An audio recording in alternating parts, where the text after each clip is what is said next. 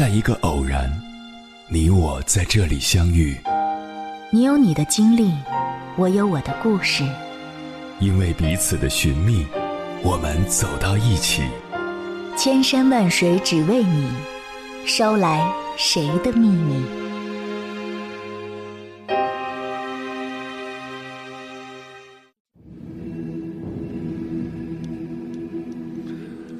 欢迎回来，各位夜行者，这里是正在直播的中国交通广播，千山万水只为你，深夜不孤单。我是迎波，绰号鸭先生。我要以黑夜为翅膀，带你在电波中自在飞翔。钱钟书先生在小说《围城》中说过一句很经典的话：“婚姻就像一座围城，围城外的人想进来，围城内的人想出去。”如今的年轻人对于要不要进入婚姻这座围城变得越来越谨慎。在知乎上就有人发起了这样一个提问：有哪些你结婚后才明白的道理？题主说自己二十八了，家里一直催婚，但他真不知道该选择什么样的人结婚。他认为自己是一个优柔寡断的人，想听结过婚的人聊聊婚后才明白的一些事儿。下面的答案五花八门，有的感性，有的理性。有的深情，有的幽默，我从中挑选了两个我觉得很有共鸣的答案，分享给大家。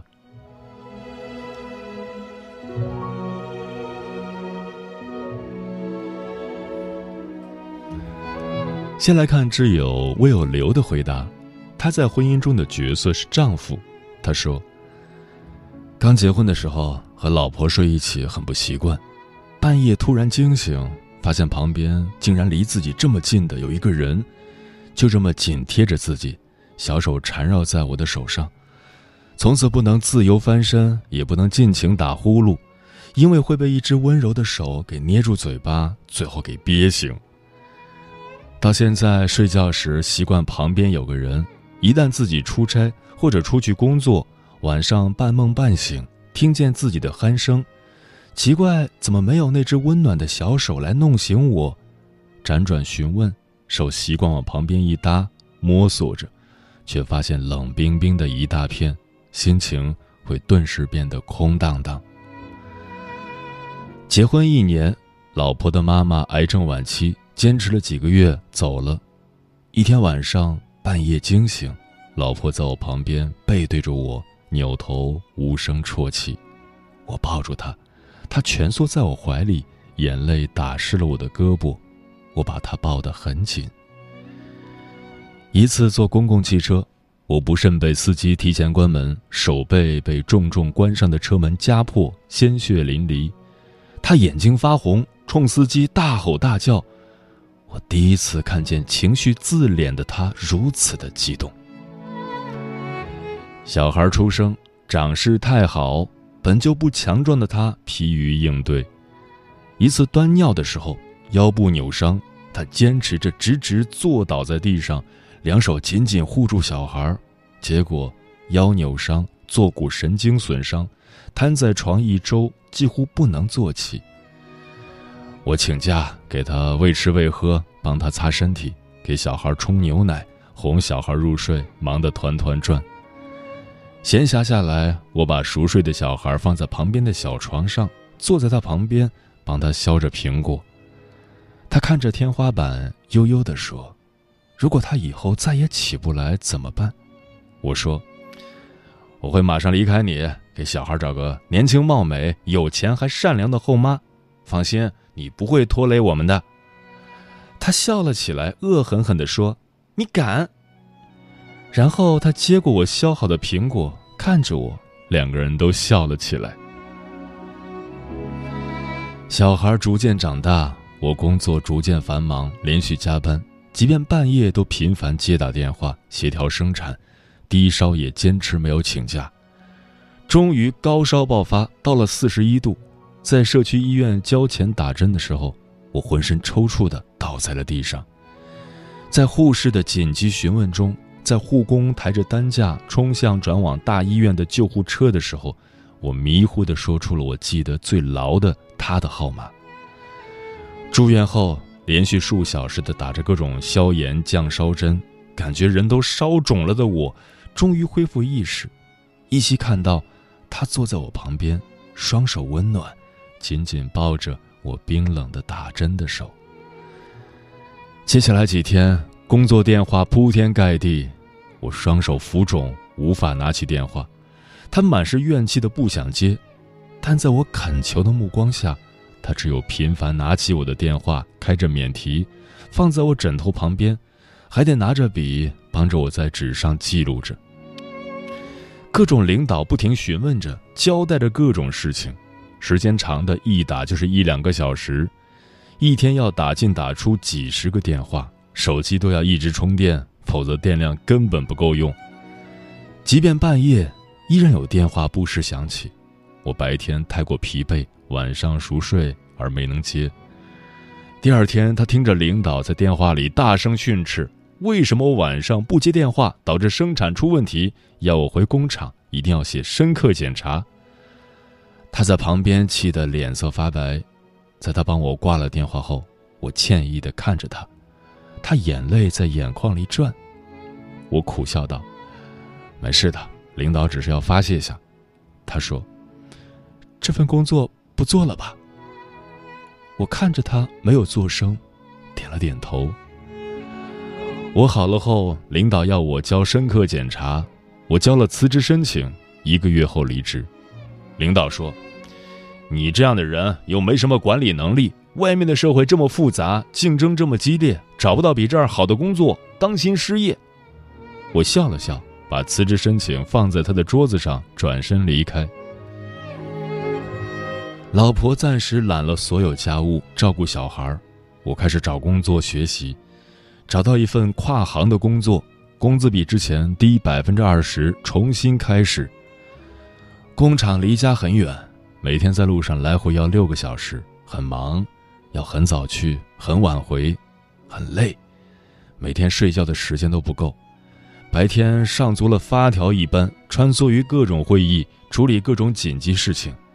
摇晃的公交车上，我听着英语，看着管理视频，头很疼，体重疯狂的下降，几个月减了十几斤。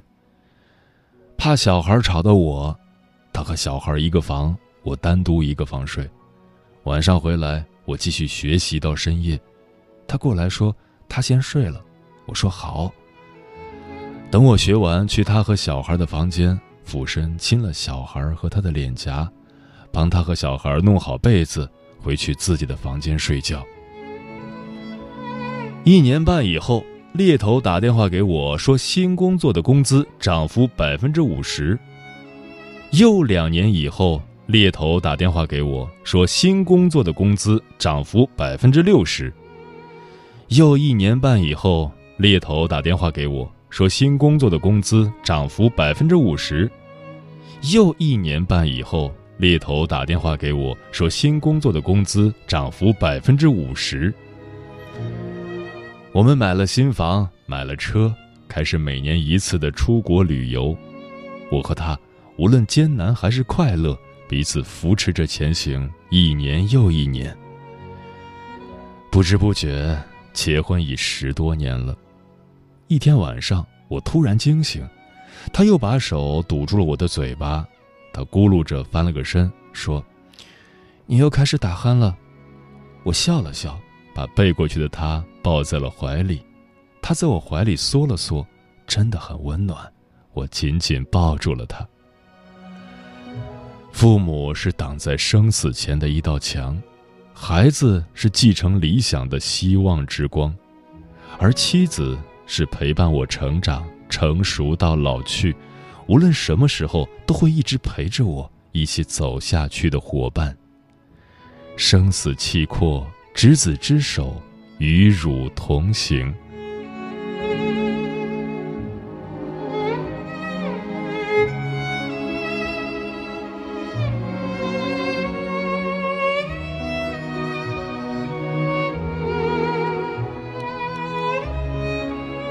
再来看挚友安然若风的回答，他在婚姻中的角色是妻子。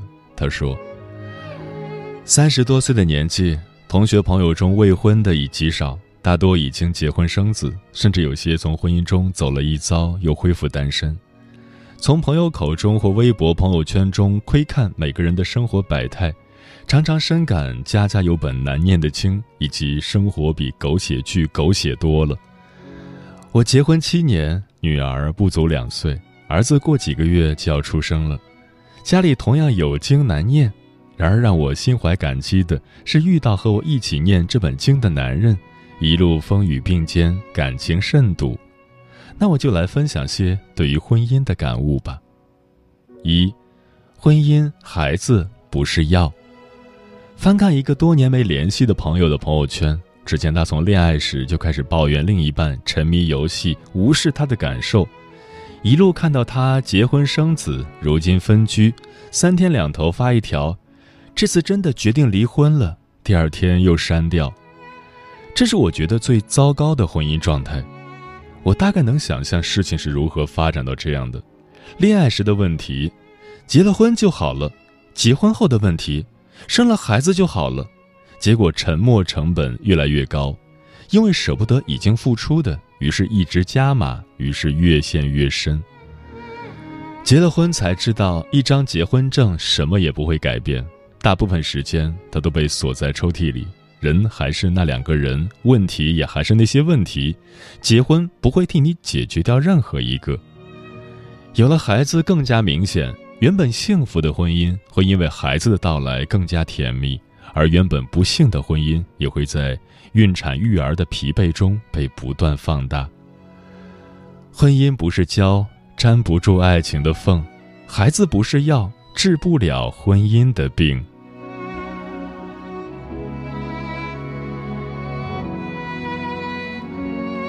二，婚姻有一万种目的，知道你要什么就好。步入婚姻，总有所图：图感情的，图财的，图色的，图对方对自己好的，图户口、图绿卡的，这都没什么，不分高低贵贱。图感情的，将来未必矢志不渝；图财的，未必不会家道中落；图对方对自己好的，到头来也未必真的就被伺候的安逸。看看身边的朋友，婚姻满意度高的大多是知道自己图什么的。怕就怕明明是图感情，找了穷人家，临结婚却又逼着对方凭空变出一套几百万的房子来；明明是图钱财，找了企业家，结婚后却抱怨对方忙着工作、忙着应酬，不能给自己身体上的陪伴和精神上的抚慰；明明是颜控，图对方好看。却又嫌弃对方思想深度不够，生活情趣不够，挣钱不够，做家务不够。婚姻有一万种形式，唯独没有一种叫完美。做选择前知道你要什么，以及做出这个选择意味着放弃什么就好。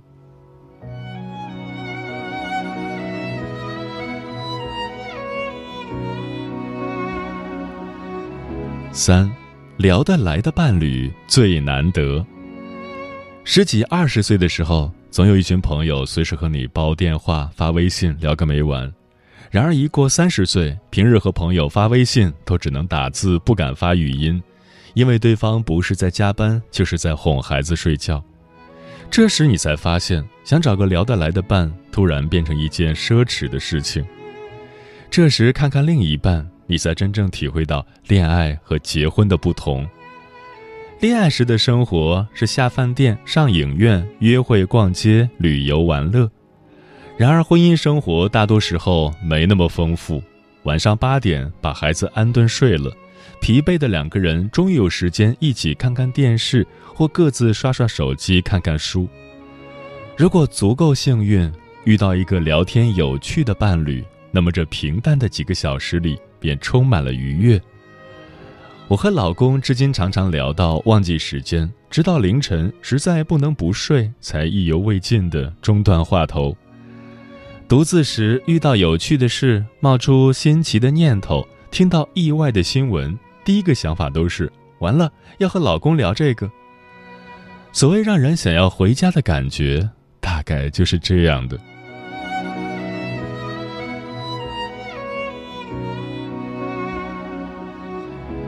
四，没有完美的伴侣，一个具有你欣赏的优点、能容忍的缺点的，就是最好的。常常看到营销号标题党各种不知真假的血泪婚姻经验，诸如什么样的男人不能嫁，什么样的女人毁全家。然而，看看身边什么样的人都有婚姻幸福的，也都有不幸的，与你是不是大男子主义，是不是凤凰男，经济独立不独立，人品好不好，全无关系。我朋友里有老公很大男子主义的，有老公连油瓶倒了也不扶的。有老公是凤凰男的，有老公是妈宝男的。私下里，A 跟我吐槽 B 的老公不做家务，B 跟我吐槽 C 的老公习惯不好，C 跟我吐槽 D 的老公毫无担当，D 跟我吐槽 A 的老公霸道蛮横。有时我想，我不在时还不知道他们怎么吐槽我的老公呢。然而，我们各自的婚姻生活都很满足。各自对另一半的那些缺点也都能耸耸肩接受，毕竟比起另外几个朋友老公的缺点，自己伴侣的那点小毛病实在不算什么。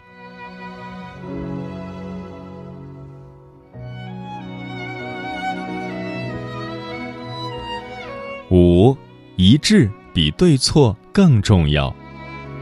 有句话说得好，哪有什么三观正，不过是三观正好和我一样。这句话放在感情里太对了，婚姻里的一地鸡毛哪来那么多是非对错？两个人想法一样，比什么都难得。往大里说，丁克也好，只恋爱不结婚也好，开放式婚姻也好，两个人能达成一致就都好。往小里说，口味咸也好，口味淡也好，能吃到一起就最好。我和老公都觉得看对方手机没什么。我俩可以随时拿过对方手机用，在我们的婚姻中，这样的状态就很好。我朋友和她老公觉得让对方看手机简直太可怕了，他们从不会提出看对方手机，在他们的婚姻中，这样的状态就很好。让大伙儿来评评理，那是小品里的事。婚姻里谈的从来就不是礼仪，而是感情，是两个人因为感情而肯相互磨合迁就。甜月饼、咸月饼，甜豆腐脑、咸豆腐脑，哪有什么对错呢？能吃在一起最重要。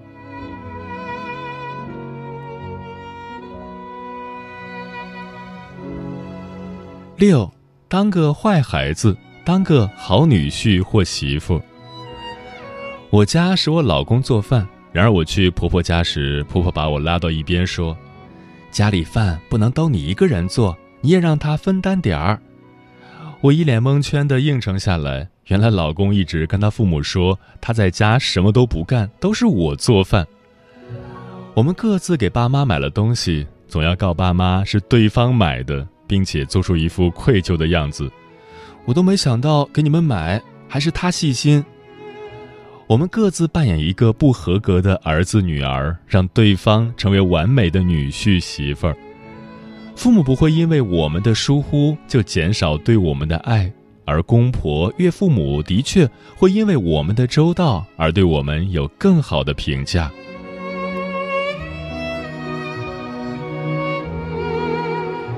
七，好好说话就是好好经营感情。亲近的人最应该却也最常忽视的，大概就是好好说话了。开车走错路，买东西买错，点了不好吃的菜，各种鸡毛蒜皮的小事都能因为几句话吵起来。怎么这么简单的事都办不好，一点用都没有？天天用这个牌子你都不知道，你心就没用在家里？早就告诉你这样不行，你不听，不知道每天在想什么。有时候在饭店或是类似的公共场合，我会被偶然听到的伴侣间充满恶意的话语惊到。也许绝大多数时候说话的人心里并不怀有同等的恶意，然而毫无顾忌的语言却充满杀伤力。明明心平气和地说出自己的需求就可以解决问题，明明正常说话就不会发生争吵，然而总要一句赶一句地抛出伤害对方的话语来。不是这条路，不过从前面绕一下还是能过去的。我说的不够清楚，下次买的时候我截个图发给你。反正咱们迟早要点一次这个东西尝尝的，就当提前排雷了。婚姻里哪有那么多鲜花礼物、惊喜浪漫的？每天都能好好说话，就是最好的经营了。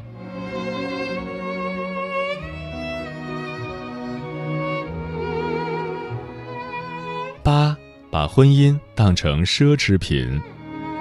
别把婚姻当成必需品，把它当成奢侈品，不是人人都需要的。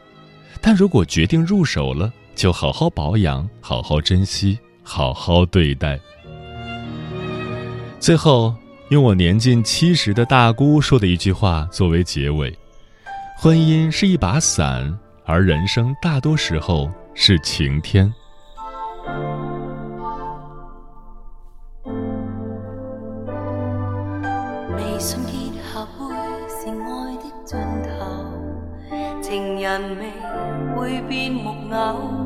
有你关心，便足够。拖着两手，轻吻额头。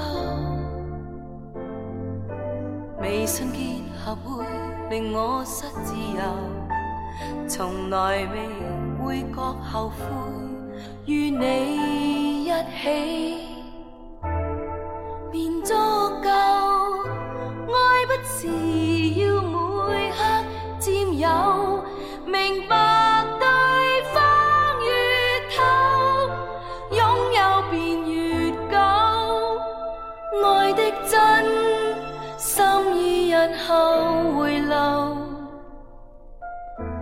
轻轻抚摸我的手，放心早已被占有。只知道一切难